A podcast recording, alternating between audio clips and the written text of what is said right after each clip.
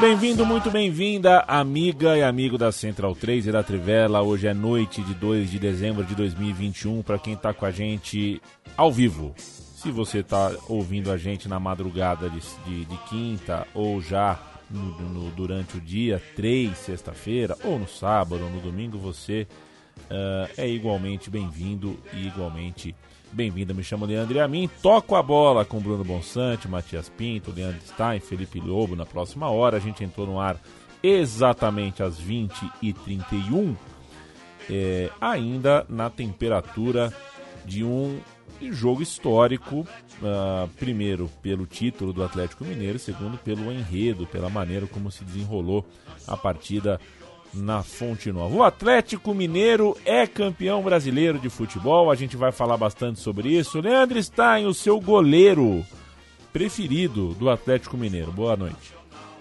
Boa noite. Sem dúvidas, assim, meu preferido mesmo, não necessariamente que é o maior da história do, do Atlético, mas é o Tafarel. Porque o Tafarel, enfim, é o meu goleiro de infância, acho que é o goleiro de infância de muita gente. E começo mandando um abraço pro meu pai. Meu pai é atleticano, então conheço de perto toda essa espera pelo título. E até me lembrei agora, você falou de goleiro e a minha, eu me lembrei que quando eu tinha sete anos eu fiz um chaveiro pro meu pai de presente, né, de Dia dos Pais na escola. E aí desenhei, escrevi galo e tal, e fiz o desenho do Tafarel, sai que é sua Tafarel, ali em 97, que era goleiro do Atlético Mineiro, que era um personagem muito emblemático. Então fica meu abraço para o meu pai aí que nos ouve também periodicamente, costumeiramente ouve a gente. Então fica meu abraço para o meu pai. O próprio texto do título acabei fazendo uma menção para o meu pai no Abre, porque acho que desses 50 anos é, de espera, acho que eu, eu vejo pelo meu pai, né? Que era um rapaz de 23 anos em 71 e hoje é um senhor de 73 com, enfim, uma vida inteira que passou e era um torcedor de, inclusive, frequentar de vez em quando o Mineirão, quando tinha oportunidade, quando ia para para Belo Horizonte, viu o Reinaldo, viu o Cerezo, viu o Éder, viu aquele timaço dos anos 80 e agora certamente está feliz. Quando o Atlético ganhou em 2013, dei uma camisa de presente para ele porque tinha que marcar esse período. E aí fica essa homenagem também para o meu pai. Coisa linda. Felipe Lobo, muito boa noite. O seu, dos que você viu na vida, o seu volante preferido do Atlético Mineiro. Boa noite a todos. Parabéns ao Atlético Mineiro, um título brasileiro. A gente fala muito dos títulos em geral, né? Mas o, o os títulos nacionais, né, o, da, da sua liga, né, do seu campeonato é sempre muito marcante, muito importante, ainda mais nesse formato, que é um formato longo, né? Então, parabéns. É, volante do Atlético Mineiro, olha, é, assim, eu, eu, eu gostava muito é, do Galo, quando o Galo jogou no Galo. é, porque eu acho que o Galo, até no final da carreira, já. É, ele. Acho que ele. É, tem, tem alguns jogadores que não são é, é, valorizados no final da carreira, eles é. ficam restritos a uma característica muito própria daquele momento. Para pegar um exemplo, o, o Simeone, muita gente que é da, mais ou menos da nossa idade, né, a minha, eu vou fazer 38 agora em janeiro, é, a gente pegou a parte, a final mais da carreira, né, mas assim, a gente pegou ali uma parte boa ainda. Quem é um pouco mais novo, é, não, só pegou o Simeone achando que ele é um. Né, desce o cacete e tal. Então, eu fiz esse paralelo porque o Galo, no final da carreira, ele era um volante mais marcador, já não tinha tanta, tanto vigor físico, mas ele era muito técnico. Então, no final da carreira, parecia que ele só dava porrada, mas ele não era um jogador só de dar porrada. E no próprio Atlético, fez muito gol de falta, né? É, ele era um excelente batedor de falta, era muito técnico. Então, pegando os anos 90 e início dos 2000, que eu acompanhei mais afinca, de. Uma, modo mais afinco, o Galo. O Galo no Galo. Perfeito. Eu gostava do Cleison. O Cleison jogava pra cacete. Matias Pinto da Silva Sauro. Aliás, um beijo pra Domênica Mendes, né? Que sempre, quando ela é nossa coordenadora, gerente da Central 3, a, a, a a, a, pessoa que nos bastidores aqui mais nos ajuda, e a Domênica, ela tem o, o hábito de me chamar de Leandro da Silva Sauro. Eu acho divertidíssimo. É, ô, tem Matias. Gente que não entende a referência. Tem né? gente que já não entende a referência. Matias, o meia do Atlético Mineiro que você mais gostou de ver jogar. O meia do, do Galo que eu mais gostei de ver jogar, puxar aqui pela memória. É... O Lincoln. Ok. aquele time de 99, o, o Lincoln foi marcante. Perfeito. É, teve, teve, uma boa, depois foi para a Alemanha, né? Voltou para o Brasil, mas aquele time de 99 do Galo era muito massa. O galão Tinha da massa. Belete de camisa 10. Belete de camisa Também. 10. E Robert, menino maluquinho, que era um corisco. Bruno Bonsante, o homem que esgrimiu com mosquitos em Pelotas, foi massacrado pelos mosquitos em Pelotas, é, mas se apaixonou pelas coxinhas do Brambila. O autoposto, né? É uma fantástica loja Brambila em Criciúma. Passamos bons dias na estrada, Bruninho Bonsante, o seu atacante preferido do Galo na história. Bom, bom, boa noite a todos que estão ao vivo aí e uma saudação a quem está ouvindo para o podcast. Galo teve alguns atacantes históricos, né? É, não vi o Dadá, não vi o Reinaldo. É, eu lembro mais de da, da, dos anos 90 ali também, né? Com o Marques e com o Guilherme, e depois recentemente com o Tardelli. Acho que o que mais me marcou foi desses daí foi o Marques, que eu lembro que eu tinha um pouquinho mais de medo ali nos anos 90. É, fico com ele mas é uma posição bem, bem histórica do Atlético Mineiro. Perfeito. É curioso como o, o, o, quando a gente fala, né, uma hora que você já viu, tal, a gente busca mais na mais lá atrás, né? O Galo ganhou uma. A gente podia é. falar Ronaldinho Gaúcho, por exemplo, né? Podia falar, é. Podia falar Ronaldinho Gaúcho. É, podia, poderia. É que o Ronaldinho, sei lá, na minha cabeça é mais meia, né? Mas uhum. o. Mas ele realmente jogou mais de, de ponto esquerda ali no, no Galo. É, eu sou muito fã da dupla Guilherme e Marques. Acho que elas não podem ser vendidas. É uma dupla de jogadores que não pode ser vendida separadamente. Uh, a gente vai falar daqui a pouco em mais detalhes uh, dessa conquista, dessa campanha. Deixa eu mandar um abraço para o Rafael Montanaro, Thiago Tsutsu, Raiz Tricolor, Pedro Afonso, Juan Pablo, Tércio Sonics, Roger Lima, Antônio Franco, Todo mundo aqui com a gente. Caio Arthur, um abraço. Tiago, um abraço. Arthur Freitas grita galo, galo, galo. Tiago também. Vamos falar daqui a pouco sobre isso. Não, a gente primeiro vai passar pelo jogo rápido aqui. Leandro Stein, o negócio é o seguinte: Manchester United venceu o Arsenal antes da chegada de Rangnick. E o Liverpool maltratou o Everton em mais uma noite difícil para quem torce o nariz para o egípcio, o corisco uh, chamado Salah um papinho de. Eu não vou falar para você, não, Stein. Vou perguntar pro Bonsa, tá? Já que a gente falou de, de Liverpool. É, Bonsa, fala um pouquinho de futebol inglês aqui comigo. É, teve dois jogos importantes essa semana. Teve o Derby de Merseyside, é, o Liverpool passou por cima do Everton. Foi o primeiro clássico é, em que o Benítez estava do outro lado, né, no lado do Everton, e é, o jogo foi marcante por causa disso, porque a pressão subiu bastante em relação ao Benítez, que tinha começado bem no Everton, estava numa queda brusca de rendimento, conquistou só dois dos últimos 24 pontos, e a torcida do Liverpool, como visitante no Goodson Park, é, gritou o nome do Benítez de maneira irônica, os torcedores saíram antes do intervalo, antes do... No, no, bem no começo do jogo, alguns foram embora, depois quando saiu o quarto gol, mais alguns foram embora, então o clima está bastante pesado ali no Everton, é, foi a maior vitória do Liverpool desde 2003 no Goodson Park, e agora o Liverpool tem mais vitórias no Goodson Park no clássico do que o próprio Everton, né? Então mostra um pouquinho dessa, é, desse desequilíbrio na, no, no, no, entre os dois rivais da cidade de Liverpool. Foi uma atuação maravilhosa do Liverpool. É, tá nessa briga pelo título junto com o Chelsea com o Ars e com o City. O Chelsea e o City também ganharam naquele dia. A diferença está em dois pontos. Chelsea com 33, o City com 32, o Liverpool com 31.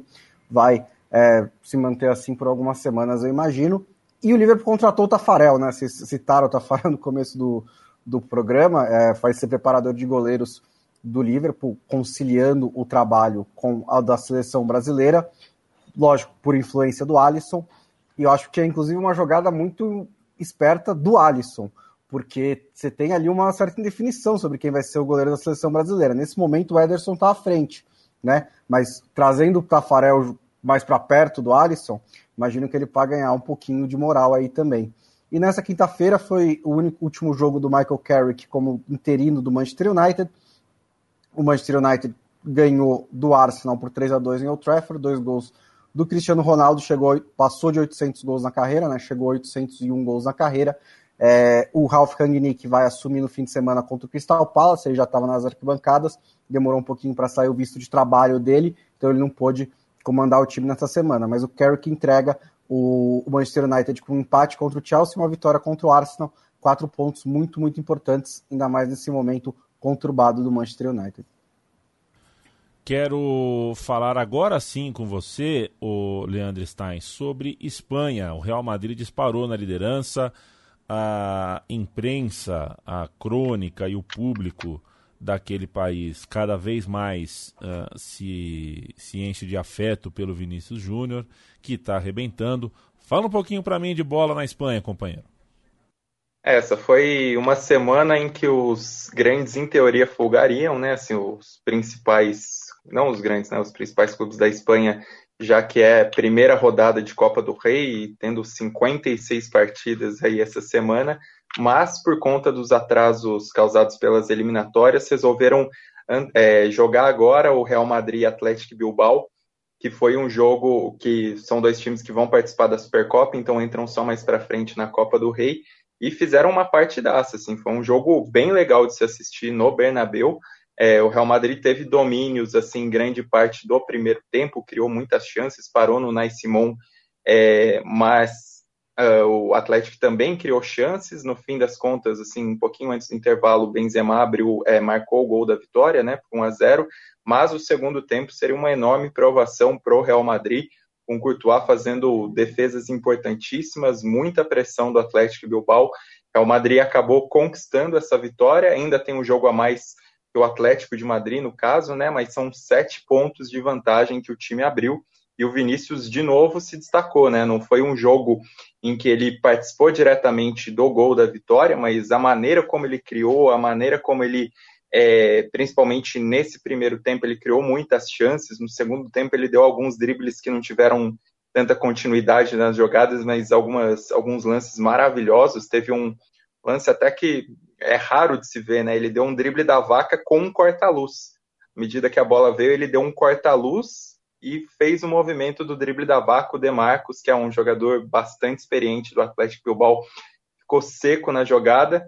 Acho que o Vinícius merece destaque nessa liderança ampla do Real Madrid pela própria consolidação, pela própria confiança e pelo jogo que fez contra o Sevilha, né? O gol decisivo no final de semana, acho que chamou muita atenção. É, foi um lance assim, acho que de cara que chama a responsabilidade, que bate no peito mesmo, a maneira como ele puxou a jogada da esquerda para o centro, chutou de fora da área. E acho até interessante a maneira como a, os defensores do Sevilha reagiram, né? Porque eles acabaram dando muito espaço para o Vinícius, como se ele não fosse arriscar um chute de fora da área. E a fase dele, a confiança dele e essa evolução dele nas finalizações acaba permitindo, né? Um, um baita de um golaço, um, um grande momento do Vinícius com o Benzema, né, os dois protagonistas dessa liderança do Real Madrid, ainda que essa vitória contra o Atlético Bilbao tenha vindo muito na conta do Courtois pelas defesas que ele fez. Courtois. Courtois ou Tafarel, Stein? É, Tafarel, né? Perfeito. Respeito meu coração. Perfeito. O Felipe Lobo Batista, vamos falar um pouquinho do Calcio. Jogo rápido para você. Uh, o Napoli tropeçou. Encontrei o Matias hoje, o Matias já falou: porra, o Napoli ramelou. Mas temos mais o que falar. Atalanta e Inter se aproximam. O Júnior Messias, hein? Júnior Messias está brilhando. Fala um pouquinho de bola na Itália para mim, Lobo. É, então, o Napoli fez um jogo espetacular com o Sassuolo, né? O Napoli que é um líder, tá um, tava liderando com bastante folga, mas é, esse empate deu uma embolada boa no campeonato, né? O Napoli abriu 2 a 0 sobre, a, sobre o Sassuolo, tomou o um empate, e aí o Milan venceu o Bolonha, o, o Júnior Messias, que agora só está conseguindo entrar mais em campo, né? Ele começou a temporada machucado, ele é aquele que a gente já contou a história, foi entregador e tudo mais. E ele, ele até parece um pouco cansado dessa história, porque ele falou é, depois do jogo ontem, não, é, teve a história tal, mas eu tô aqui porque eu joguei bola, né? Não, tipo, não foi caridade. Acho que ele tá um pouco cansado também de só ser olhado como né, a história legal e tal, que é muito boa mesmo. E ele realmente jogou muita bola, fez dois gols, tá? foi o destaque do time junto com o Ibrahimovic. É, tem sido um jogador que, que pode render bastante aí. E a vitória do Milan, a vitória da Inter, é, colo colocam esses times muito próximos. Né? O Napoli tem 36 pontos, o Milan 35, a, a Inter tem 34 e a Atalanta 31. Esses quatro parecem os mais habilitados a brigar pelo título, porque o quinto colocado, né, a quinta colocada no caso é a Roma, que já tem 25, e a Roma está longe de ser um time confiável, o time do Mourinho não passa muita confiança, a gente tem visto na temporada. A Juventus é só sétima colocada com 24 pontos, apesar de ter vencido na rodada, né, venceu a Salernitana, que é a lanterna, então não é exatamente uma vitória que dá muita confiança, mas é, é importante vencer, né? Ainda teve gol do Morata, quebrando um jejum muito grande. A briga na Itália tá prometendo ficar boa, porque pareceu nesses primeiros jogos que seria uma disputa de dois times só, né? O Milan e o Napoli dispararam muito na frente. Mas as últimas rodadas, com alguns empates, tropeços, a, a, o Milan chegou a perder dois jogos. Aí agora a disputa está bem mais embolada, deve ser bem interessante até o fim da temporada lá em maio. Embola a bola, embora sem rebolar, já diria Djavan. Pra gente fechar o jogo rápido, Matias Pinto, estamos gravando e o Matias veste uma camisa listrada em azul petróleo e branca. É, são as cores do Alianza Lima. Por que, Matias? Bem, a Aliança Lima conseguiu uma dessas coisas épicas, né, aqui da América Latina, de ser rebaixado e campeão no mesmo ano, né? É, fez uma péssima temporada passada, acabou não sendo rebaixada por conta de, de outra equipe que é, tinha dívidas, enfim, e acabou sendo salva é, numa dessas situações. E cabe lembrar, né, que a Federação Peruana é a mais desorganizada, se, se isso é possível colocar em competição entre as filiadas da Comembol, e conseguiu se recuperar né, ao longo do ano, é, trouxe o Farfã de volta, incorporou o Barcos, né, que acabou sendo o grande goleador da campanha dos íntimos e que é, venceu né, o, na verdade não venceu o, o, o, último jogo, né? Porque foi um empate sem gols no Estádio Nacional, mas tinha a vantagem do 1 a 0 na partida de ida contra o Sporting Cristal e sagrou-se campeã peruana é, numa temporada maluca do, do campeonato local. Parabéns ao Alianza Lima e quero mandar um abraço. Já mandei, já fiz uma rodada de abraço aqui mas eu vou fazer uma rodada muito especial aqui, vou, vou falar bastante aqui. É, essa semana pingou aquela coisa, né? É, os preferidos do Spotify, quem você mais ouviu, e a gente recebeu uma avalanche de mensagens de ouvintes que colocam a Trivela, né, que, cujo algoritmo ali Spotify mostrou que a Trivela foi o podcast que essas pessoas mais ouviram. Então, Péricles, Mateu, Alberto Serra, Alexandre Padilha, Expedito Neto, Coach Danny, Rubens Cordeiro, Felipe Assunção, Jonathan Pereira, Cidadão de Boa, William Rocha, Diego Gomes, Arthur Moreira, Raoni Machado, Leolino, Anderson Cogo, Patrick Sante, Carlos Morecambino, William Chagas, Lucas Rocha Mota, Will Altieres, Anderson Barreto, Elber Nogueira, TH do Prado, Camila Vila Real, Vinícius Bolaina, Rômulo Cardoso, Julimar Privato, Vinícius Rocha, André Filipini, Fernanda Boqueque, Denise Helena Fialho, Felipe Limo, Glaucio JPS, Lucas Cartacho, Jean Oliveira, Ronaldo J. Tem muito mais gente. Faço uma pausa, o segundo tempo vem mais pro fim. Porque agora é hora de eu falar de KTO com os meus companheiros. A KTO, parceira nossa, muito obrigado, KTO, pela parceria, que já rendeu frutos. Você vê como o apoio é, é, rende frutos, né? Ter o KTO junto com a gente, conseguimos levar, por exemplo, uma equipe até Montevideo para cobrir a final da Libertadores, entre outras coisas. É muito bom a gente ter a KTO por perto e a gente sugere então que você entre em kto.com, faça a sua inscrição e aposte usando o site da KTO. Aposte pela KTO, é nossa parceira, é parceira sua também. É, e lá dentro, use o código Trivela. A gente vai deixar um código na descrição do podcast, né, gravado, né, que você está ouvindo. A descrição, você clica no link e usa o código Trivela e aí você ganha 20% de free bet. Sempre lembrando que a KTO tem suporte em português e ótimas cotações para você se divertir. Sempre com segurança, sempre segurança. Não aposte aquilo que você não pode perder. Toda semana, Lobo e Bonsante entregam apostas pra gente. Semana passada o Bonsa não mandou, ou mandou, pelo menos aqui no roteiro não apareceu. Mas eu vou começar com Mandei. o Lobo. Mandou, né? É, eu quero as três dessa semana, Felipe Lobo. Vamos lá, então. É... Essa semana vou pegar duas, duas da Premier League. Manchester United e Crystal Palace vai ser a estreia do Ralf Rangnick no comando dos Red Devils. Vitória do Manchester United me parece uma boa pedida, principalmente porque ele é um técnico, né, de gabarito. Ele, no mínimo, a gente vai ver um time do Manchester United organizado. E aí já é um início interessante. Cotação de 1,60. Everton e Arsenal vão se enfrentar no final da rodada. É, é, o Bonsa falou agora há pouco, o Everton tomou um sapé caiaiá, né? Como diz o Paulo César Vasconcelos do Sport TV. É, e o Arsenal vem numa ótima fase assim do, no campeonato inglês, vem jogando bem, é um time interessante, jovem. Então estou apostando em mais de dois gols e meio, cotação de 2, 2.0. Napoli e Atalanta, campeonato italiano, dois dos times mais interessantes de se ver jogar nesse campeonato. Os dois times são é, bem ofensivos e bem envolventes, então também mais de dois gols e meio, cotação de 1.64.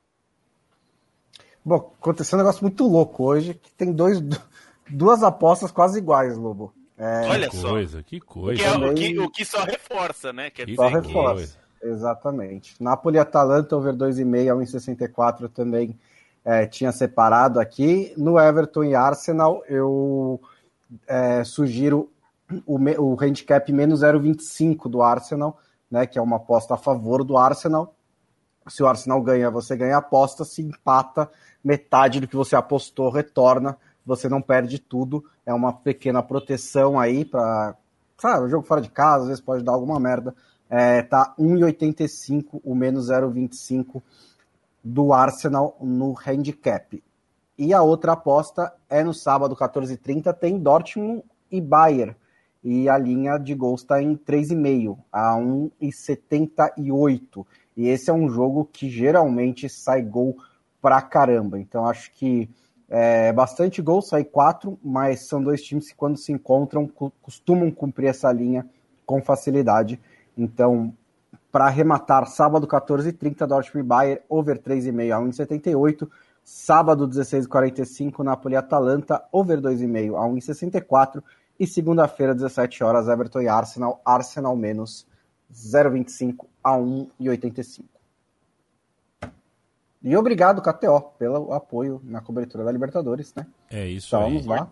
Foi muito legal. Importante. Aliás, a... KTO, material KTO muito bom. Eu vou colocar depois no Instagram para vocês verem esse material todo para quem tá ouvindo só, né? Se você só tá ouvindo pelo podcast, eu vou colocar lá no nosso Instagram depois que a KTO mandou aí um cachecol muito bom, uma camiseta, Boa. uma caneca. Eu vou colocar lá no Instagram para vocês verem porque realmente é um material muito bom e a gente agradece a parceria. Vem mais coisa por aí, a gente vai fazer mais ainda. Então, fiquem ligados. Felipe Lobo. Felipe Lobo tem o ouvindo mais paulistano uh, que eu conheço. Quando, quando o Felipe Lobo fala ouvindo, mas é muito paulistano. Felipe Lobo, é, que comeu, enfim, você, você vai, né? Eu fui com o Lobo na, na La Traviata, grande pizzaria do Cangaíba, fui comer com das Felipe melhores, das melhores, fui matar a saudade. E quando você está em dois e pede uma pizza, É quatro pedaços para cada um, né, Lobo? Você comeu cinco, é cara. É lógico. Você me sacaneou. Eu comi cinco? Ah, você comeu cinco, mas, mas tudo bem. Olha, que absurdo. Ah, mas tem que olhar. Depois você reclama da corrupção. É, é, tem que observar essas coisas, Felipe Lobo. KTO. eu não percebi. KTO.com, aposte, brinque. Nem posso falar que eu sou maior que o, que o Yamin, porque eu não sou. Segunda rodadinha de agradecimentos. Gente, vocês abrirem o Spotify e verem que que vocês mais ouvem é a gente, é um presente muito grande. Então, beijo para vocês. Vinícius Nascimento, Leandro Leite, Matias Canho, Erquizim, Vitorelli, Thiago Damaral, o Nicolas, o Lucas Alcindo, Davi Mendonça, Danilo Batista, Felipe Tetes, Rafa Castro, Aranha, Caio Fábio, Kaique Andrade, Félix Júnior, Anderson, aqui, ah, o Anderson Kogo acho que já foi, Glauco Pereira, Felipe Camini, Igor Moacir, Matheus Renius, Daniel Crespo, Julimar Privato, Felipe Lopes, Matheus Alves, Christian Pincheski, Pedro Chiaverini, Carlos Ferreira, Rômulo Giacomin. Vou deixar um último lote pro finalzinho. É hora de falar de Atlético Mineiro, o Galo forte e vingador. Ganhou o campeonato de 71, que é considerado uh, o primeiro campeonato brasileiro, né? É, porque chegou um momento em que a gente se viu tricampeão do mundo é, e aqueles modelos estavam pedindo uma reformulação, uma revigorada. E aí a gente entrou a década de 70, a gente pingou em 71 com o Campeonato Brasileiro. Né? Pá, Campeonato Brasileiro, um produto novo, nome novo, tudo mais. E o Atlético foi campeão. Quero Até dizer. para lembrar, né, Amin, que a, a Taça Brasil criada antes, ela, ela foi criada quase que exclusivamente para ter o, um representante brasileiro na Libertadores. Na Libertadores. Né, que seria em 60, então a Taça Brasil foi criada em 69. Então nem era exatamente um projeto de um campeonato nacional. Na verdade, é, o principal motivo era ter um representante, porque obviamente não poderia mandar um campeão estadual, né? Ia mandar de qual estado? Então tinha que ter uma Copa de Campeões Estaduais, que foi a Taça Brasil. De modo que por 11 meses, se a gente considerar que tudo aconteceu direitinho em 72, por quase um ano, o Atlético Mineiro foi o maior campeão brasileiro do futebol. né? O Atlético Mineiro foi o primeiro ali e o torcedor pôde contar vantagem. Começou bem aquela história que começava em 71, uma história nova, envelopada diferente tudo mais. É... Mas parou por aí. Foram mais de 15 semifinais, foram derrotas muito traumáticas, algumas muito polêmicas. E o Atlético só agora, 50 anos depois, meio século depois, conseguiu erguer este troféu. Vou começar com você, Leandro Stein, uma campanha fantástica. É, é, acho que a história dos 50 anos é uma história que aí a gente vai mexer com o coração e com memória de cada torcedor, de cada atleticano, né? Cada atleticano com certeza tem alguém é, que morreu sem ver o Atlético bicampeão e esperou muito por isso. É, mas esse Atlético Mineiro que conseguiu a taça conseguiu com um elenco muito forte, com uma campanha muito eficiente e com um time que em alguns momentos jogou um futebol realmente bom. É, eu acho que uma coisa que me chama a atenção e que que legal que isso aconteceu, né? Que depois de um, um tempo, enfim, de estádios fechados por conta da pandemia, a reabertura é, aconteça com a torcida do Atlético Mineiro presente no estádio, né? Então acho que isso é um, um, ponto positivo da campanha, acho que pela própria sinergia que existe do time com a torcida. É, enfim, a torcida do Atlético Mineiro, independentemente desse jejum de 50 anos, sempre foi reconhecida uma das mais fanáticas, uma das é, que mais fizeram a diferença, e acho que na, na Libertadores de 2013 e na Copa do Brasil de 2014, isso ficou muito marcado, né? A, força do Atlético Mineiro dentro de casa. E nessa campanha também, uma campanha arrasadora como mandante do Galo, né? Considerando que de 18 jogos em casa até o momento, foram 16 vitórias, um empate, uma derrota, 38 gols marcados, média acima de, de 2 e só 10 sofridos, né? Então, uma campanha do Atlético Mineiro que acho que dentro de casa ela acaba sendo muito muito marcante e uma campanha que teve principalmente nessa reta final de estádios lotados, é, do Mineirão lotado, embora em alguns momentos a, a, diretoria tenha abusado no preço dos ingressos, né? Vide os valores praticados no jogo contra o Fluminense, que mesmo assim teve é, casa cheia, mas acho que a, a, essa sinergia que teve, essa maneira como a torcida é, empurrou o, o, time do Atlético Mineiro também, um time forte por si, mas essa relação com a torcida acho que acaba sendo uma das marcas dessa campanha. Até quando a gente estava elaborando o especial que o Bons escreveu sobre os, os 10 jogos mais marcantes, né? Até sugeri, por exemplo, o jogo contra o América Mineiro, porque num jogo até um pouco mais complicado, num clássico, né? Que foi o clássico dessa primeira divisão, acho que essa relação com a torcida ela ficou muito evidente. É, o Atlético, acho que dentro dessas virtudes a gente pode destacar o próprio elenco, né, que tem uma diversidade boa, uma rotatividade boa em várias posições desde 2020, mas que eu acho que nessa temporada para 2021, para esse campeonato brasileiro, ganhou muito cara cascudo, né? Isso aí a gente não pode negar é, muitas contratações, o Hulk como principal nome, um cara que já tinha conquistado ligas em outros países e foi muito decisivo. É, o próprio Diego Costa, que ajudou em momentos importantes.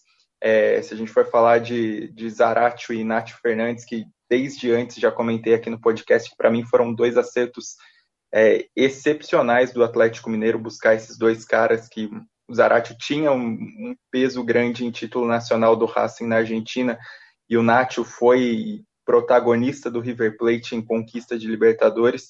Eu acho que essa maneira como o time se moldou também pesa é, nas virtudes do Galo e na própria maneira como essas individualidades pesaram em muitos momentos, né? Acho que não é um time necessariamente com um estilo de jogo tão coletivamente tão inventivo assim, mas individualmente sempre teve caras para fazer diferença. E o Cuca também conseguiu fazer um time bem mais seguro do que se a gente comparasse, por exemplo, é, com o que tinha o Sampaoli. Né? Acho que o Everson teve grandes momentos nessa temporada, não à toa chegou na seleção brasileira. É, o próprio Natan Silva acabou sendo um, um bom acerto ali para a zaga. Júnior Alonso fez um baita do campeonato brasileiro, assim, melhor zagueiro do campeonato até o momento. É, o próprio Arana, né, que é um cara mais ofensivo, mas acho que acaba sendo a estrela desse sistema defensivo. E foi um, um Atlético muito mais seguro e que no fim das contas isso rendeu uma constância maior para o Atlético Mineiro, né? A maneira como o time emendou séries invictas muito grandes nesse campeonato, como correspondeu em jogos de muito peso tantas vezes. Então, acho que isso corresponde ao Atlético Mineiro, que se a gente for pegar já nessa fase é, reconstrução pós-Série B, o Atlético teve vários campeonatos em que conseguiu ali, pelo menos, disputar na parte de cima da tabela, né? É, desde 2012, por exemplo, foram sete classificações para Libertadores. O time chegou a ficar 30 rodadas na liderança em diferentes campanhas mas não necessariamente teve esse fôlego é, para disputar o título até o fim. Né? A, a campanha mais próxima do título é, de todas essas foi exatamente a de 2020, em que ficou três pontos atrás é, do Flamengo campeão. Dessa vez, porém, o Atlético Mineiro a gente viu uma, uma constância maior, um time que acabava não desperdiçando pontos, como aconteceu ano passado. Era um time muito mais forte nesses jogos em que precisava resolver e contou com isso, né? Contou com um baita de um elenco, um elenco recheadíssimo, contou com esses jogadores que fazem tanta diferença e contou com uma equipe mais equilibrada, por exemplo, que a gente via no ano passado ou que a gente viu em outros anos, que até equipes que até chegaram a largar bem no primeiro turno, né? Não foi só um caso, se a gente for pegar ali em 2009, em 2012, por exemplo, 2015, o Atlético teve momentos na liderança ali no, no primeiro turno, mas não necessariamente chegou forte no momento decisivo. Isso foi bem diferente agora, né? O Atlético continuou muito forte e mesmo no momento em que o, alguns rivais pareciam corresponder ali, tentar apertar esse passo, o Atlético continuou muito bem nessa, nessa dianteira, né? Sem, sem desacelerar, sem perder o rumo, é, e fazendo pontos, somando pontos, e aí chegou nessa reta final questão de tempo para conseguir ser campeão. E acho que esse título coroado da maneira como foi hoje, é, por essa vitória contra o Bahia, acho que dos jogos de título de pontos corridos é sem dúvidas um dos mais legais, um dos mais marcantes pela maneira como acontece, né? Um jogo realmente para lavar a alma do torcedor do Atlético Mineiro. Tem, tem os campeonatos brasileiros, né, que às vezes parece, a gente cai naquele clichê de que parece que ninguém quer ganhar e alguém no fim tem que ser campeão. Esse não foi o caso, esse foi uma, um campeonato brasileiro que o Atlético Mineiro tomou de assalto. O Atlético Mineiro desde o começo, né, foi, é, começo foi um pouco mais hesitante ali, mas é, a partir da oitava rodada, principalmente, quando emendou, emendou a primeira sequência de vitórias, o Atlético Mineiro foi um campeão incontestável, o melhor time do Campeonato Brasileiro de longe. Talvez o time que, no geral, na média, tenha jogado também o melhor futebol do Brasil é, esse ano. É, e isso por uma é, confluência aí de, de, de, vários fatores, né? Por favor, não, não entendo, não, não é uma questão de diminuir o título do Atlético nem de perto. O título foi maravilhoso, mas existem os fatores. É, um deles é o Cuca é o treinador brasileiro em atividade no Brasil, é o melhor treinador brasileiro em atividade no Brasil. É, ele é um personagem que não inspira muita simpatia pelos casos do passado e tudo mais, mas como técnico de futebol, ele quebrou o jejum do Palmeiras, ele levou o Santos para a final da Libertadores, agora ele quebrou o jejum do Atlético Mineiro. Ele tem competência, ele sabe lidar com essas situações. É, porque em outros campeonatos em que o Galo chegou a brigar pelo título, chegou um momento em que faltou um pouquinho ali, faltou alguma coisa. E dessa vez o Atlético Mineiro, até por não só pelo Cuca, mas também pelo segundo ponto, que é o, o, o investimento altíssimo que teve nesse time, é, quando você tinha uma queda de um jogador aqui, uma, ou, ou, ou, outro ali, né? O Hulk passa alguns jogos sem fazer gol, mas você tem o Zarat decidindo, é, o Diego Costa chega fazendo gol, mas depois passa alguns jogos machucados, mas você o Hulk volta, você ainda tem o Keno que decidiu hoje. É, tinha muito de onde tirar desempenho para o Atlético Mineiro ganhar os pontos que precisava. Um terceiro fator é também que os principais adversários, o Flamengo teve um ano complicado em questão de projeto coletivo, né? O Rogério Ceni saiu no meio do ano, o Renato Gaúcho chegou, não acertou o trabalho, é, e o Palmeiras não disputou para valer o Campeonato Brasileiro, até tentou no começo, chegou a liderar, perdeu a liderança para o Atlético e depois estava é, com a cabeça na Libertadores, não conseguiu não conseguiu, por competência mesmo, se manter na briga pelo Campeonato Brasileiro. É, e essa é a parte que eu digo que não diminui o título do Atlético, mas é um fator. O Atlético é, deu toda a atenção para o Campeonato Brasileiro e com muitos méritos conseguiu ser o campeão é, nessa, nesse contexto. Né? E mas, é, mas para explicar o porquê desse título, a importância e os méritos do Atlético Mineiro são incontestáveis. Ô Mate, é, posso estar equivocado aqui, mas seja de 71, seja pela contagem que começa em 59, a partir de agora, dos times que já foram campeões brasileiro, o Internacional é o time que está há mais tempo sem ganhar de novo, né? O Guarani. Guarani de 78. Guarani de 78. É, tá bom, é isso aí. Tem um Guarani tem um internacional também. Seja como for, nós estamos falando aí de 80, 90, de 40 anos pelo menos, né? Então, é, a gente está falando de um tabu. Às vezes a gente fala de, ah, caiu um tabu, mas é um tabu que tem um monte de gente no, vivendo no mesmo tabu. Esse é um tabu raro mesmo, é um tabu que não é não, não, não é dos pequenos, não. Eu ia, que coisa de louco, eu ia perguntar pro, pro Bonsa exatamente o que ele respondeu.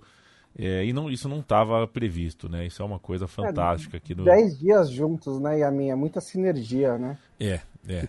ali, né? É muita a sinergia. Metade deles no carro, né? No mesmo carro. Isso. Exato. De modo que eu te pergunto, e tem gente já perguntando aqui, que chama, né, chama o Atlético Mineiro de mecenato, né? Eu acho que eu já conversei essa semana o suficiente sobre mercado do futebol e inflação, é, mas a gente tem uma situação que é evidente, é, é mesmo que você chegar lá em, em Newcastle, e você sabe que os torcedores do clube lá, querendo ou não querendo, gostando ou não gostando de fulano, de ciclano, eles sabem que para você ser campeão inglês, você precisa de um orçamento de, de X dinheiro.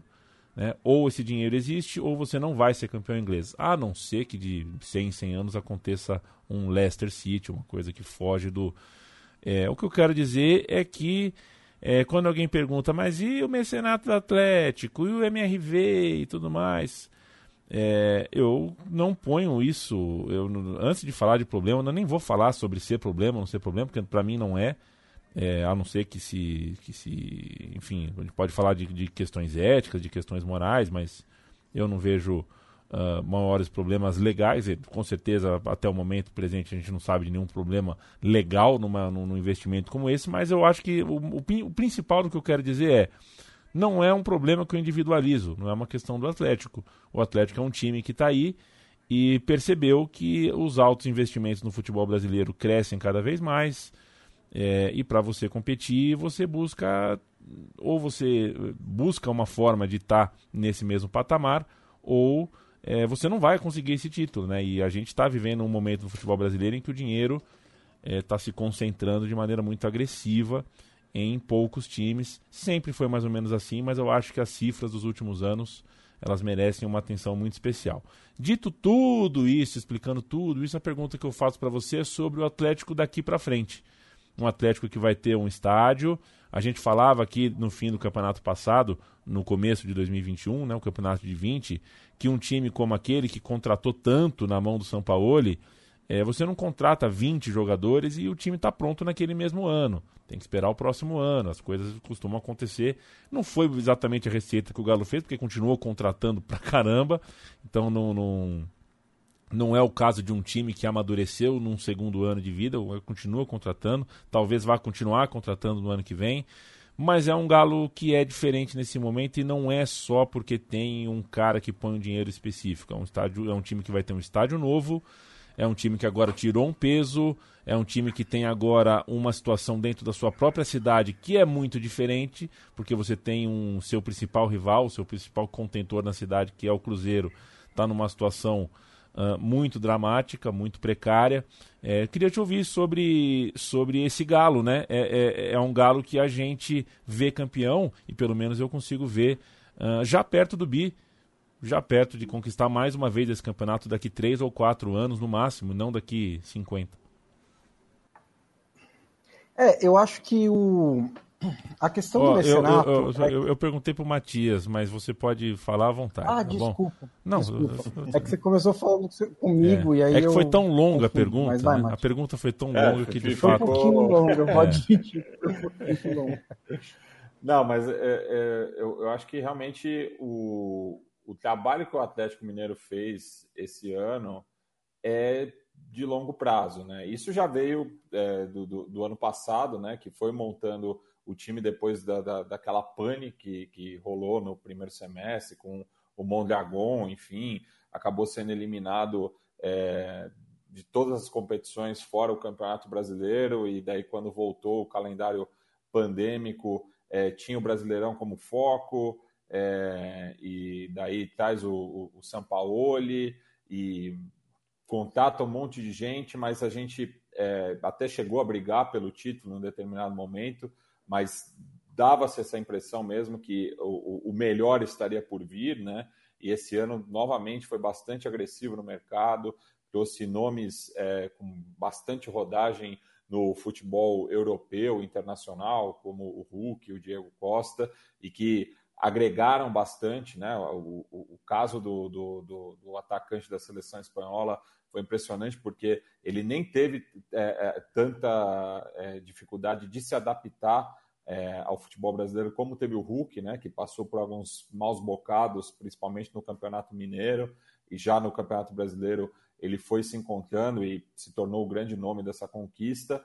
E realmente, né, com, com, com esse aporte financeiro que o Atlético tem aí, com é, diversos investidores locais, torcedores do clube, é, aí a arena que está sendo construída, mostra que o Atlético Mineiro pode se tornar o grande time da década de 2020, né, que está começando agora, ele já abre como o campeão brasileiro, pode é, emendar aí a Copa do Brasil, chegar a tríplice coroa, né, que é, a gente já falou em outras oportunidades aqui no programa, que é, é, muito cara para o Cruzeirense, né? Em 2003, também ali no começo de uma nova era do futebol brasileiro, com os pontos corridos, o arquirrival consegue essa conquista, né? Da, do Campeonato Mineiro, da Copa do Brasil e do Campeonato Brasileiro. Então, para o Atlético, para a autoestima do atleticano, isso vai fazer muito bem, ainda mais com o momento que, que o, o Cruzeiro vive, né? E tem ainda o América ali do lado, né? E que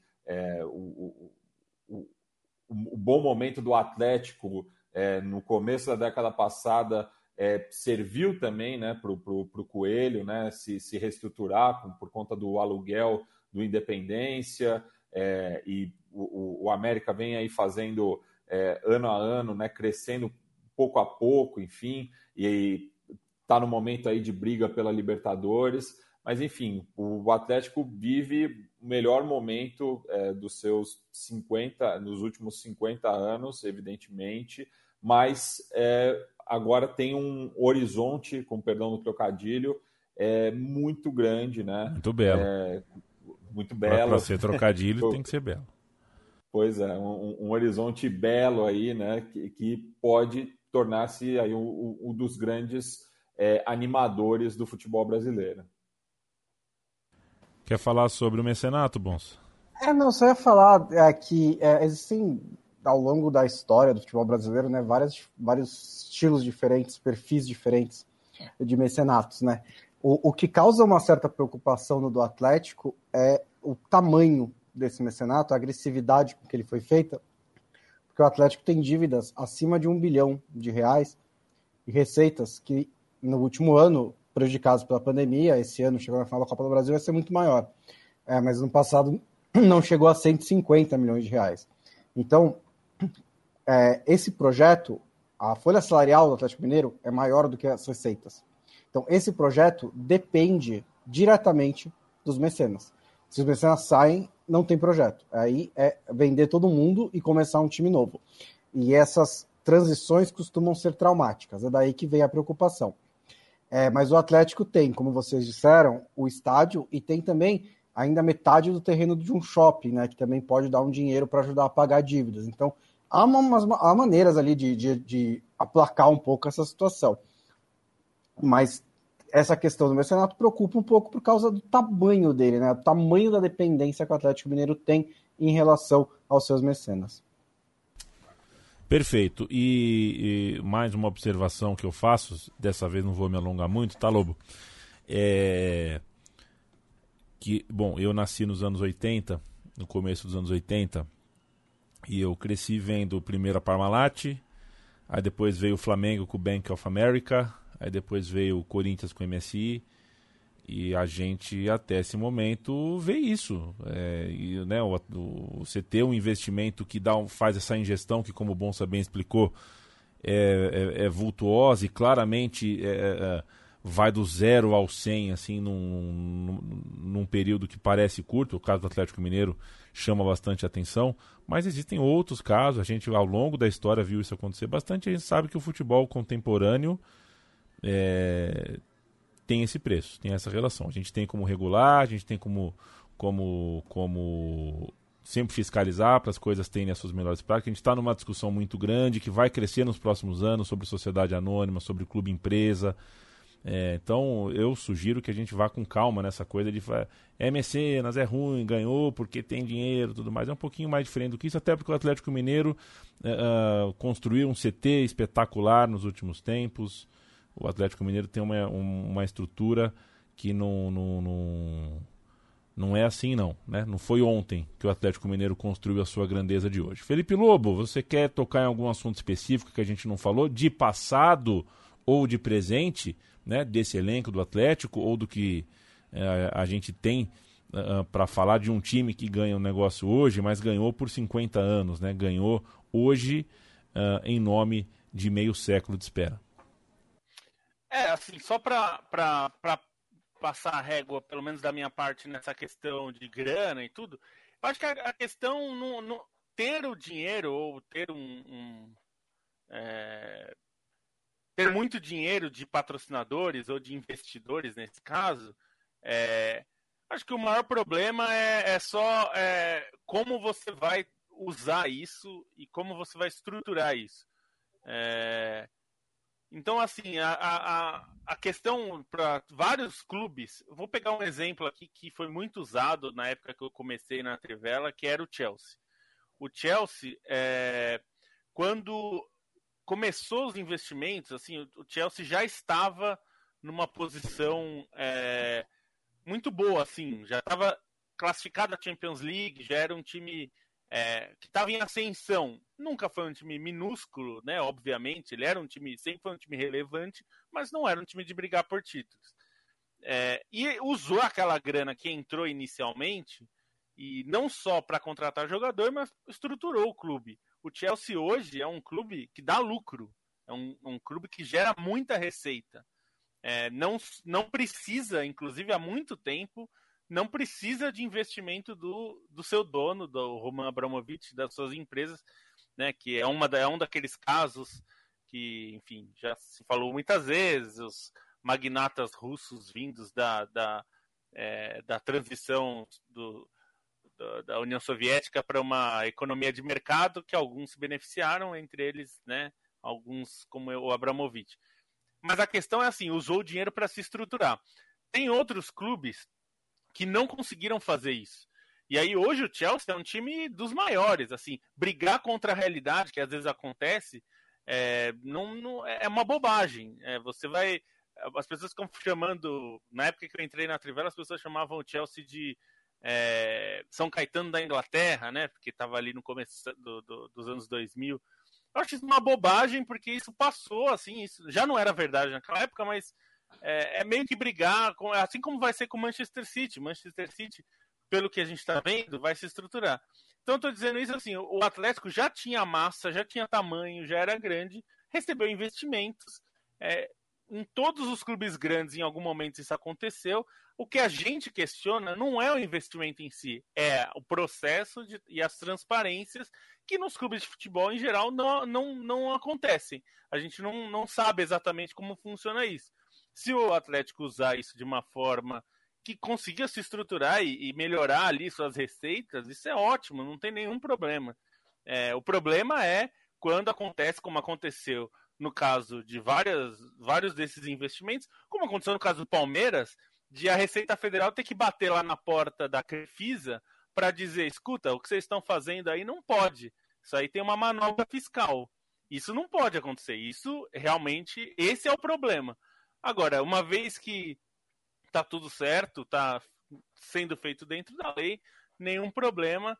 É, o que a preocupação que a gente coloca aí já é outra esfera e não tem a ver com o Atlético, que é a, a questão da SAF, que o pessoal do Na Bancada fala muito, e aí vocês recomendo ver as lives que eles já fizeram e o próprio livro do Irlan, é que assim, a SAF, o projeto de clube empresa no Brasil, é, foi montado de uma forma que os caras que colocam dinheiro no futebol, e aí não estou falando do Atlético, estou falando de qualquer dirigente, e vários dirigentes fazem isso, dos clubes maiores aos menores, que esses caras, na hora que eles põem dinheiro para emprestar, eles possam cobrar essa dívida como uma participação é, do clube, uma participação acionária do clube, no caso do clube virar empresa. Isso significa o que lá fora, né, Bonso? Bonso que co cobre bastante futebol inglês, eles chamam de hostile takeover, que é aquela assim que os, os credores do clube tomam o controle do clube porque esse clube está devendo, né, para esses caras. Então, a, a, nossa preocupação é essa em relação a, a dívidas muito grandes dos clubes, porque uma vez que esse clube migre para a empresa, esse clube vai ficar suscetível ao credor falar: escuta, eu quero ser dono. E não tem nada que impeça, nesse mecanismo que foi aprovado, que isso seja feito. É, então, a preocupação é essa. É, em relação ao time, para a gente passar por essa, é, é, por os destaques rapidinho, é, o, uma das coisas que eu acho mais impressionante que o futebol brasileiro nos causa é que um cara como o Hulk, é, eu lembro que eu escrevi o texto na Trivela falando dele, que aumentava a força do Atlético e tal, não, não do ponto de vista metafórico aí de, é, de. Aliás, não no ponto de vista literal, por causa da brincadeira do, do, do personagem, mas porque ele é um jogador muito bom. E existia muita desconfiança em relação a ele, porque, primeiro, ele estava no futebol chinês Segundo, quando ele estava no auge da carreira dele, as pessoas odiavam o Hulk pelo que ele fazia na seleção. É... E aí, quando estava ele jogando no Zenit ou no Porto e, e comendo a bola, é... as pessoas ficavam reclamando e tudo mais. É um processo natural, a gente está acostumado a olhar mais para o nosso quintal, então quem brilha no Campeonato Brasileiro normalmente recebe mais pedidos para ir para a seleção do que alguém que está jogando no campeonato russo ou no campeonato português mesmo, ainda que o português seja um pouco mais visto. É, mas assim, era mais ou menos é, previsível, não era, não era uma aposta que o Hulk iria bem no futebol brasileiro e ele foi muito bem. É uma questão de adaptar, tudo depende ali de onde ele vai chegar é, e como vai ser usado, mas a capacidade dele é muito acima da média, né? Então, um jogador como esse, é, ele não só vai ser o artilheiro, pelo menos é o artilheiro por enquanto do Campeonato Brasileiro, como vai ser o, maior, o melhor jogador do campeonato com alguma sobra, né? É, e aí me faz pensar no, é, no Campeonato Brasileiro de como a gente poderia ter mais jogadores como o Hulk jogando por aqui, né? É, indiscutivelmente é a campanha do Hulk, né, Stein? Esse é o é a capa do jornal mesmo, né? É o Hulk. É... Mas e o jogo da campanha, o Stein? Vamos, vamos tentar fazer um exercício aqui de lembrar uh, um ou dois ou três jogos que a gente consegue elencar. Vamos abrir essa abrir essa lista aí, né? Até, até o momento 36 jogos e tentar falar aí. Vamos tentar. Eu tô com um problema na câmera, tá? Quem tá ao vivo, tá, tá vindo, tá voltando, é um problema de mau contato aqui. Me desculpa. É, mas vamos fazer esse exercício? Será que a gente consegue eleger aí um, um trio de, de, de jogos uh, chaves dessa campanha? Eu vou. Primeiro eu vou citar um, um extra, né? Porque eu acho que é bastante válido dentro desse Atlético de 2021. Acho que é, acaba ficando de fora, enfim, pela por ser outra competição, mas o jogo contra o River Plate no Mineirão, acho que vale muito para a mística desse Atlético Mineiro, né? Ainda mais considerando, enfim, que o time acabou caindo na Libertadores de maneira invicta. Acho que quando for recontar a grandeza desse Atlético Mineiro, mesmo que não tenha levado o título da Libertadores, acho que o, o jogo do, do, do, contra o River Plate no Mineirão merece um PS, né? E acho que pegando dessas partidas, pelo menos esse jogo decisivo tem que entrar, né? Acho que até pela maneira como aconteceu, vi muita gente falando que o Atlético poderia deixar para a última hora, mas não, acho que o Atlético queria expurgar logo isso, passar logo, conquistar esse título, confirmar esse, essa virada contra o Bahia é, é muito emblemática nesse sentido. Dos jogos recentes, acho que o jogo contra o Corinthians também foi é, razoavelmente marcante, né? Pela maneira como o Atlético Mineiro fez uma partidaça, um jogo de grandes gols. É, acho que tem um pouco esse peso.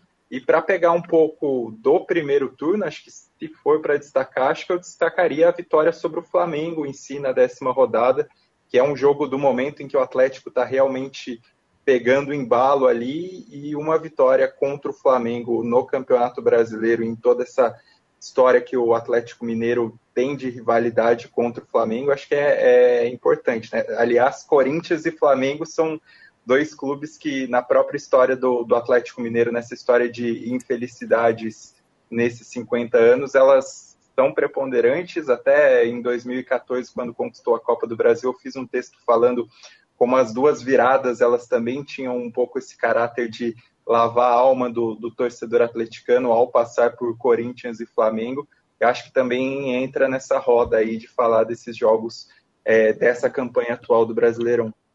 Eu destaco mais dois, um deles é o outro confronto direto contra o, do, entre os times mais fortes do Brasil, né, contra o Palmeiras, porque ganhou os dois contra o Palmeiras e contra o Flamengo no primeiro turno, e logo depois anunciou o Diego Costa, então ao mesmo tempo você é, ganha do Palmeiras, anuncia um dos melhores atacantes do futebol europeu nos últimos anos e meio que passa essa mensagem.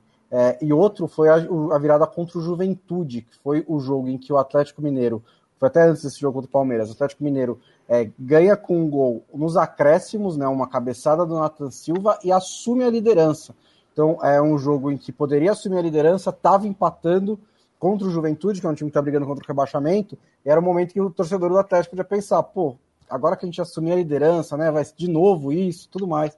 E aí sai o gol dessa vez e o Atlético Mineiro assume a liderança, depois ganha do Palmeiras e abre vantagem na liderança. Então, acho que esses dois jogos também valem um destaque. É, e o jogo de hoje também, né?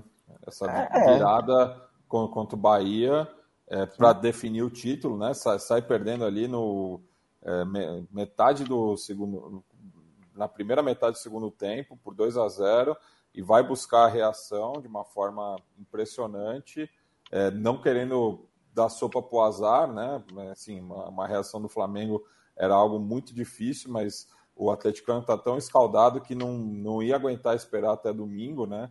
Então, a, a vitória de hoje eu acho que é é um dos jogos marcantes dessa campanha também. É, e é, inclusive é, é, é, meio apropriado, né? Porque primeiro é um time que virou bastante durante o campeonato, né? O PVC falou na transmissão que foi a sexta virada do Atlético. E é o clube que começou a década, né? Gritando eu acredito na, na campanha da Libertadores, com o Cuca, né? Uma campanha em que teve que correr atrás do resultado o tempo inteiro. Então é meio é, essa, essa isso meio que virou uma marca do Atlético, desse e, Atlético. E o título da Copa do Brasil anos. também, né? E o título é, da Copa do Brasil também. É, virou uma, meio que uma marca do Atlético. Então, é, de repente, assim, do 2 a 0 virar pro 3 a 2 e foi meio de repente mesmo, né? A gente estava até falando no, no, chat lá, ah, parece que não vai sair hoje, né? Vai ficar pro, pro fim de semana e tudo mais. nada, sai o pênalti, aí o Bahia morre, o Atlético sobe em cima também. É, e acho que é, acaba pelo perfil né, desse time do Atlético, desse Atlético dos últimos 10 anos, ganhar o título com uma virada dessas acaba sendo bastante apropriado. Perfeito, senhores. Uh, termino a lista de abraços. Uh, chamando Felipe Pereira, Vitor Caraúna, Wilson Santos, Felipe Amorim, Paulo Afonso, Lucas Riguim, Rodrigo Moreira, Elber Lima, Vitor Rodrigues, Iveson Henrique, André Filippini, Kaique Apolinária, Manuel Luiz, Pedro Nunes, o Fábio, Vitor Moreno, o Juan Grings, o Lucas Micael, o grande Hugo, Felipe Fila, Marcos Paulo, o famoso Fragmentos e o Fagner Moraes. Todas essas pessoas interagiram com a gente entre ontem e hoje, mostrando para nós que no algoritmo, na estatística ali do aplicativo Spotify, é, nós estamos na dianteira, nós somos o podcast mais ouvido no ano de 2021 por essas pessoas. Presente imenso para a gente fazer parte disso. A gente está na reta final. Pra... Diga lá, Lobo. Não, para ressaltar que assim, é, o pessoal mandando isso do Spotify e a gente sabe que tem muita gente que está ouvindo agora aí, que ouve pelo Deezer, que ouve pelo Pocket Casts, que ouve pelo Apple Podcasts, que ouve vê pelo YouTube, vê aqui as lives no YouTube. Exato. Enfim, então eu fico o um agradecimento a todos vocês que fazem aí, colocam a gente no seu top 5, no seu top 10 de podcast, que você está sempre aqui com a gente. Porque, pô, é, a gente até falou, né, Stein? É, a gente já viu muitas vezes acontecer desde que existe essa coisa da retrospectiva do Spotify, mas esse ano a gente ficou assim impressionado e ficamos muito felizes de ter tanta gente é, aqui na sala, né? A gente está em cinco aqui nesse momento, mas na verdade são milhares aqui com a gente. Então, um agradecimento para todo mundo que ouve, porque todo mundo, to, cada um de vocês é importante para a gente, pra caramba. É, achei que foi muito instantâneo, né? Assim, a maneira como pintou foi uma avalanche, né? Como o, o Yamin bem usou a palavra, foi uma avalanche, e no meu, por exemplo, não está entre os cinco mais ouvidos, porque eu estou sempre gravando, então. não apareceu, né? É, curiosamente, o podcast que eu mais ouço, porque eu acabo não reouvindo o podcast, né? Que a gente já gravou, eu já ouvi o podcast. O que eu mais ouço tem a ver com a Trivela, que é o futebol no mundo que é dos nossos amigos, o Bertozzi, o Gustavo, o Biratã, o Alex Tseng. É, inclusive vou mandar uma caneca e camiseta para eles que é, ficaram felizes de ver nossa lojinha lá na, na, Cap, na. Então, é, um abraço para eles também. O meu só não é o futebol no mundo, porque o xadrez, o xadrez verbal é uma concorrência desleal para esses é desleal. é desleal. Não, e, e, até falando no xadrez verbal, eu fiquei bastante impressionado também como o Fronteiras, mesmo a gente não tendo gravado nenhum episódio novo em 2021, também apareceu no top 5 de muita gente, então tem a ver também aqui com o universo da Trivela, tudo. É, e, enfim, ano que vem esperamos eu e o Felipe gravarmos uma nova temporada do Fronteiras Invisíveis do Futebol. O... Muita gente mencionando a Central 3, né, Yamin? Muita, muita, muita gente. Também é muito, muito legal. Não, isso é isso é um grande barato. É o o Bruno Bonsante, você acha que o Ian Gillan ou o Ian Pace ou o Roger Glover ou o Steve Morse ou o Don Airey, os integrantes da banda Deep Purple, você acha que essas pessoas, é, você acha que eles ouvem o próprio som? Porque a gente não ouve o nosso próprio podcast, né? Como bem é. explicado aqui. Você acha que, você acha que o Mick Jagger ouve um Stones assim quando vai pro, vai varrer a casa é. assim? Acho que não também, não, né? né? Eles tentam conhecer novas influências, né? Ampliar os seus horizontes musicais. É... A gente teve um, teve um momento de Purple, né, na viagem, 10 minutos ali que a gente colocou para tocar e depois mudou. É, por isso a, piada do Yamin. É... E você já deu play no, no, no, documentário do Beatles? Ainda não, ainda não, por falta de login, mas vou procurar. Se quiser, me avisa aí que eu te passo. ah, tá? Ok. Um abraço pro um abraço pro gremista de Pelotas, né, que conversou com a gente, com, né, conversou longamente com a gente e ele falou: "Eu tenho uma banda". E a gente falou: "Mas do, como é que eu ouço a tua banda?". Ele falou: "Pô, é, banda é o nome da o nome da banda é o, era uma música do Deep Purple, né? E aí é. ele meteu aquela pergunta que não se faz, né? Vocês curtem Deep Purple? E eu, enfim, não consegui mostrar para ele a minha. To... Eh, eu acho que eu consegui disfarçar um pouco da minha completa ignorância a respeito de Deep Purple. É, tanto que a gente até esqueceu qual é o nome da banda, né? Mas é uma música de Deep Purple. A gente tem o quê? Umas 120 chances aí de acertar e um dia encontrar o nome da banda do amigaço, amigaço de 2001, né? O menino tem 20 anos e já tem uma banda lá em Pelotas. É bom andar pelo Brasil. Aliás, inclusive, deixa eu fazer uma, um beijo para você, Rodrigo Borges. Muita gente escrevendo aqui que nos ouve não pelo Spotify e, e portanto, engrossa aí a lista da. da né, coloca a gente no pódio de podcast mais ouvido. Um beijo a todos vocês. O Varley pergunta aqui. Ele parou de assistir o Lula hoje no Pode Par para vir a nos assistir e perguntou se a gente, uh, eu e o Bonsa, se a gente pitou uma ervinha de já no Uruguai. O Varley é o seguinte, é, eu não fumo e o Bonsa não fuma. O Bonsa fuma o Souza Cruz mesmo, né? Mas a gente... cigarro civil. Exatamente, o cigarro, cigarro civil. Não é a nossa, a gente não fuma, mas a gente passou por algumas estradas que vinha um cheiro, um cheiro louco, né? De plantação, nas fazendas, assim, estradas no Uruguai, cara, passa de carro e vem o cheiro. Que doido. É isso, bom. Aliás, uma, uma Não, lembrança. Pode falar, está. Não, só falar que uma lembrança minha da Copa de 2018 era trabalhar na casa do Bonsa e periodicamente à noite subiu uma marola do vizinho. Toda noite, no fim da, da noite da Copa de 2018. A gente sabia o horário até, né? Era é, quase não, relógio, né? Era quase no mesmo horário sempre. É, descia lá do, do vizinho de cima. Não, e eu tava também a trabalho, né? Durante, sei lá, uns 80% da viagem. Então, também não... não eu, eu deixo pro Hemingway escrever bêbado e editar sóbrio. Eu fico, prefiro é. trabalhar com a cabeça centrada. Olha, o meu xará aqui perguntou qual artista mais ouvido de cada um. Não sei se vocês viram essa retrospectiva. A minha é muito fácil, um foi Garbage, né? É, tem um, é, o meu é. Eu tô no meio por cento que mais ouve Garbage do Spotify. Eu tô, tô acho que no 1,5% que mais ouve Beatles. Eu tô no 1% que ouve Taíde DJ1. Eu, foi até uma surpresa para mim, eu, nem, eu, eu não, eu não sabia que eu ouvia tanto. Eu, pelo terceiro ano seguido, ganhou Tupac, segundo lugar Elton John, terceiro lugar The Beatles, quarto lugar Paralamas do Sucesso, quinto lugar Rolling Stones, que foi uma quinta colocação, é, é não vou dizer falsa, mas uma quinta colocação, como, como a gente teve a morte de um integrante, e, e, particularmente o integrante que eu tinha muito carinho, eu em uma semana eu, eu ouvi tanto Rolling Stones que ele entrou no top 5 aqui. Mas é isso, Tupac, Elton John e Beatles, acho que eu tô bem acompanhado também. E o meu foi Gilberto Gil, Milton Nascimento, Jorge Benjor, Rolling Stones em quarto e o quinto, a minha grande surpresa, com arte popular aparecendo. Houve temporal no repeat, então acabou aparecendo aí numa honrosa quinta colocação. Esse é o meu é Beatles, o segundo eu vou pular porque foi cancelado, Pink Floyd, Bob Dylan e Queen. Boncinha, ó, vou, vou, vou chutar, hein? Eric Clapton, hein? Acho que é o Eric Clapton. Acho que é o Eric Clapton.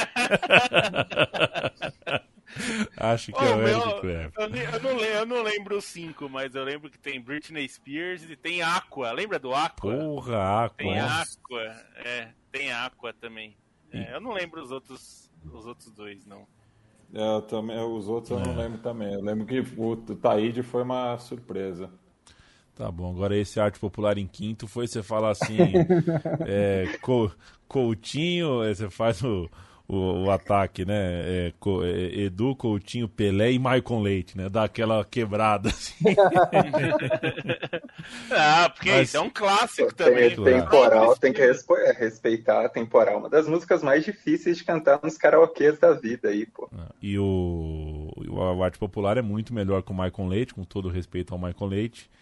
E o Leandro Learte, hoje ele está à frente, ele cuida do Centro Cultural Vergueiro, né, em São Paulo. Ele é o curador ali artístico e, portanto, tem uma carreira que merece o nosso aplauso aí na cultura também, mais do que na música. Viva o arte popular. Matias Pinto, tchau.